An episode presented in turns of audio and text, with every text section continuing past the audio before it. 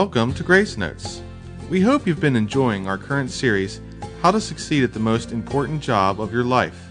So far, we've defined the job and the qualifications, and then centered in on how to please our boss.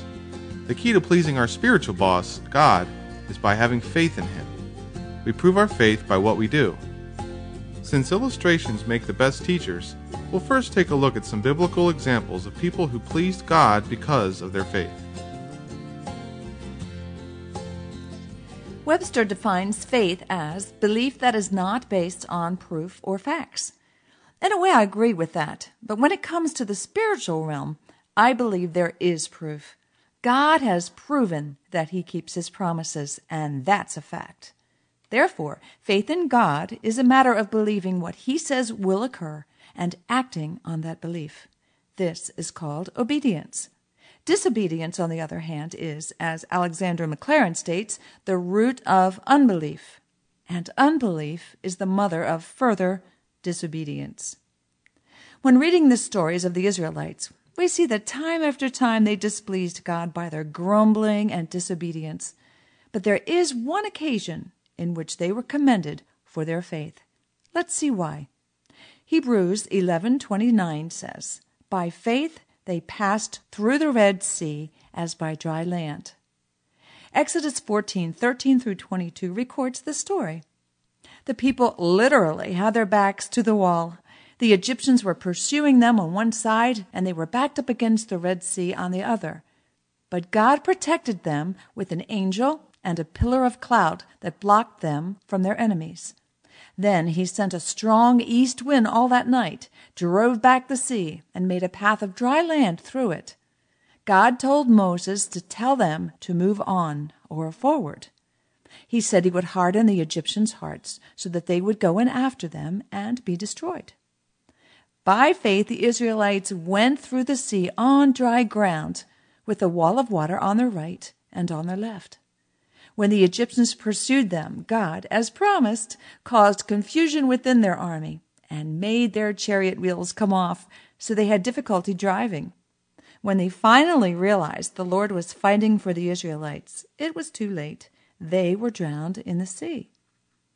I don't believe there's such a thing as blind faith.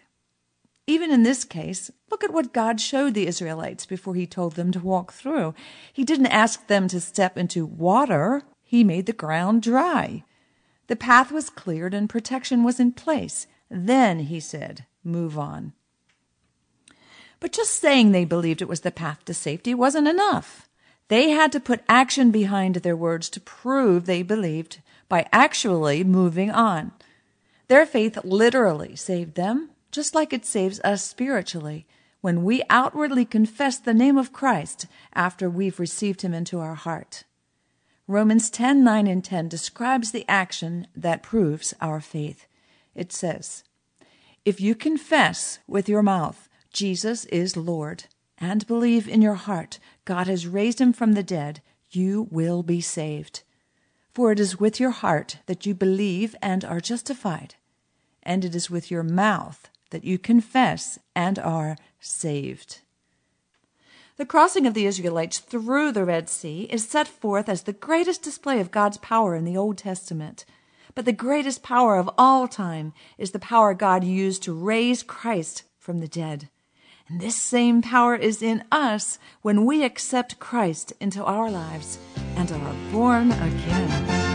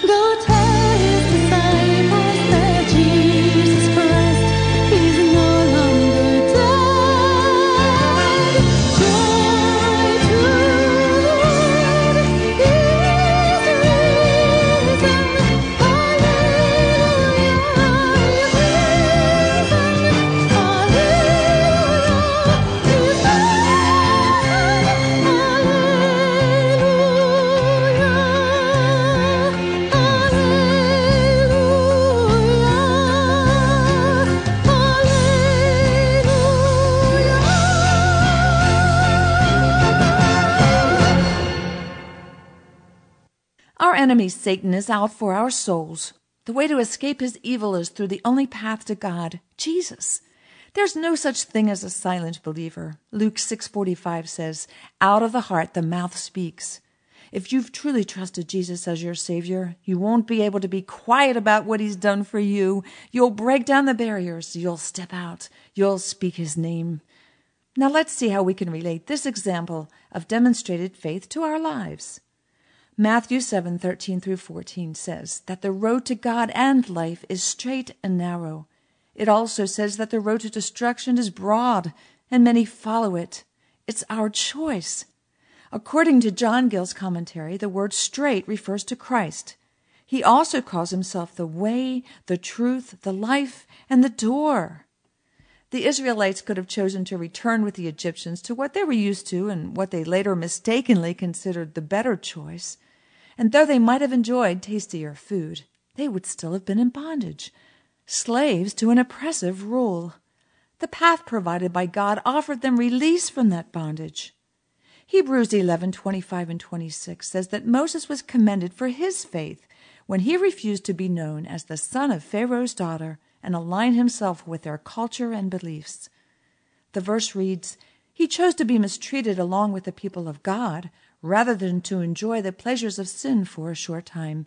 He regarded disgrace for the sake of Christ as of greater value than the treasures of Egypt, because he was looking ahead to his reward. It's the same with us. We can choose to enjoy the sinful pleasures of the world and reject God's offer to follow him, but if we do, we will continue to be in bondage to sin and never receive the rewards awaiting believers in Christ. If you're faced with this decision to follow Christ or the world, let me tell you, your choice has eternal ramifications. John 3:16 through 17 says, "For God so loved the world that he gave his one and only son, that whoever believes in him shall not perish, but have eternal life. For God did not send his son into the world to condemn the world, but to save the world through him." That's the good news, the gospel. The bad news is in verse 18.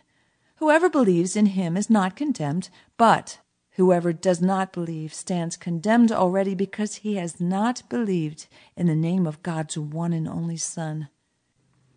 God doesn't expect us to accept this in blind faith. He gave us living proof through Christ and written proof through His Word.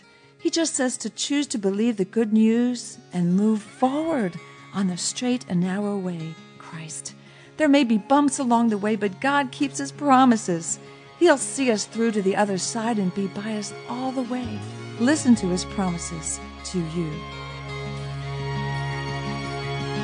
I never said that I would give you silver or gold, or that you would never feel the fire or shiver in the cold.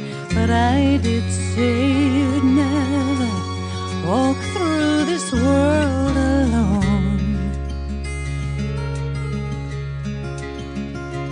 And I did say, don't make this world your home. I never said that fear wouldn't find you in the night, or that loneliness was something you'd never have to. But I did say I'd be right there by your side.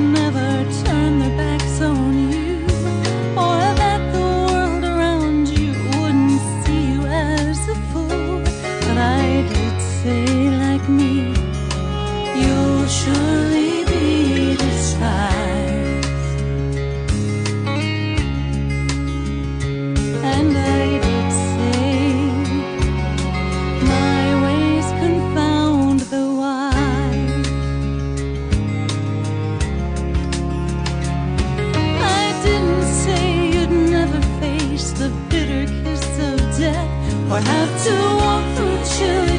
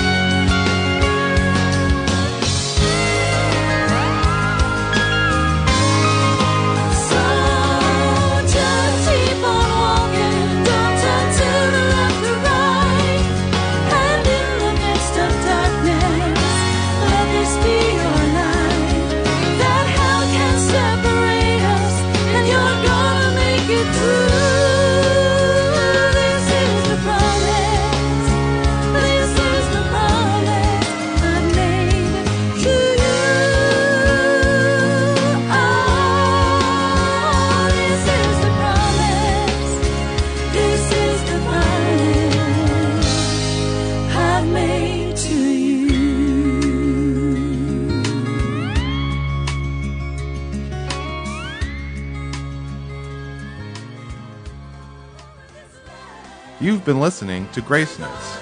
If you've been blessed by this ministry, please write and tell us at Sandbeck Ministries, P.O. Box 581, Falston, Maryland 21047, or email us through a link at our website at www.gracenotesradio.com. Join us on our next program. We'll continue with the topic, How to Please Your Boss. Until then, let your grace notes be a song of praise.